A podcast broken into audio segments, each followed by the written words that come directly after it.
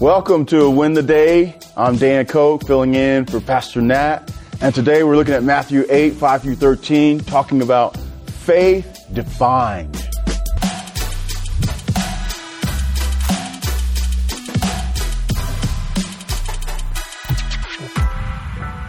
Being in the presence of a prominent person can be a bit intimidating. If you meet a celebrity, you might find yourself wrestling with how to leave a good impression, hoping that this individual would remember you out of all the millions of fans that he or she has. Often we end up settling with a compliment to the celebrity, asking for a picture with the celebrity or an autograph, and we hope that that's enough. Usually it's not enough. They will not remember you. But God is greater than any celebrity and has more followers than any celebrity. And He will not only remember you, but He knows you personally. And one thing that really gets God's attention is our faith in Him. So looking at Matthew 8, verses 5 through 13, it says that when he had entered Capernaum, a centurion came forward to him, appealing to him, Lord, my servant is lying paralyzed at home, suffering terribly. And he said to him, I will come and heal him. But the centurion replied, Lord, I am not worthy to have you come under my roof but only say the word, and my servant will be healed. For I too am a man under authority, with soldiers under me. And I say to one, Go, and he goes, and to another, Come, and he comes, and to my servant, Do this, and he does it. When Jesus heard this, he marveled and said to those who followed him, Truly I tell you, with no one in Israel have I found such faith. I tell you, many will come from east and west and recline at table with Abraham, Isaac, and Jacob in the kingdom of heaven, while the sons of the kingdom will be thrown into the outer darkness. In that place, there will be weeping and gnashing of teeth.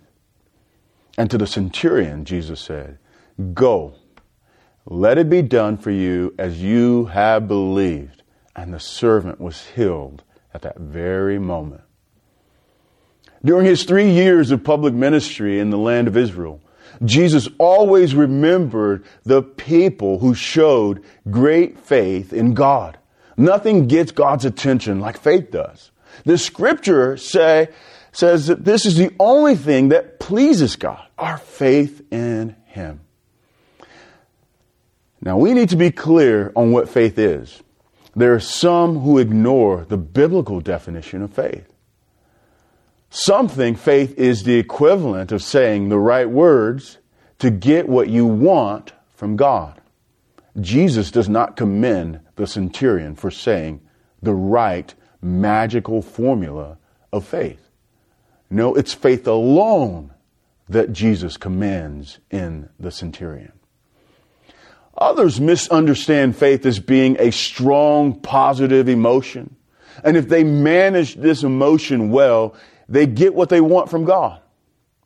And still others think faith is trying to convince themselves or prove to themselves that they believe, that they have enough conviction, and that what will get them the things they want from God is to convince themselves.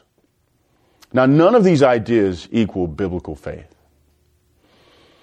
Oftentimes, people will defend this wrong thinking about faith by quoting Hebrews 11:1, which says, "Now faith is the assurance of things hoped for, the conviction of things not seen." And they think that the Bible teaches that faith is what you use to get things from God. Well, if we would simply just keep reading in the letter to the Hebrews, especially up to verse 6, which says, And without faith it is impossible to please him. For whoever would draw near to God must believe that He exists and that He rewards those who seek Him. Now that's the key. Faith is not what we use to get from God, but faith is our confidence in God.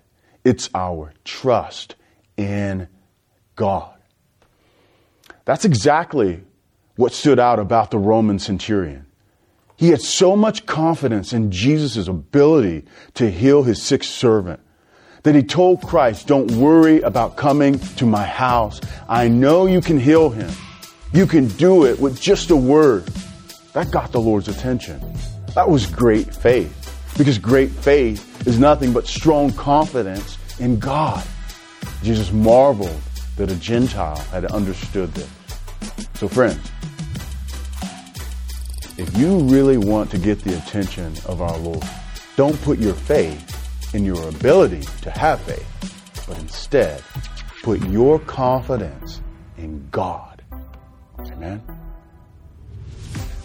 Hey, as 2021 draws to a close, would you consider a generous year end gift? By the way, your gift will go twice as far right now thanks to our current matching grant. And to show our thanks, we'll send you our new spiritual fitness journal filled with daily prompts and insights to help you kickstart your year. So make your donation today at backtothebible.org. That's backtothebible.org.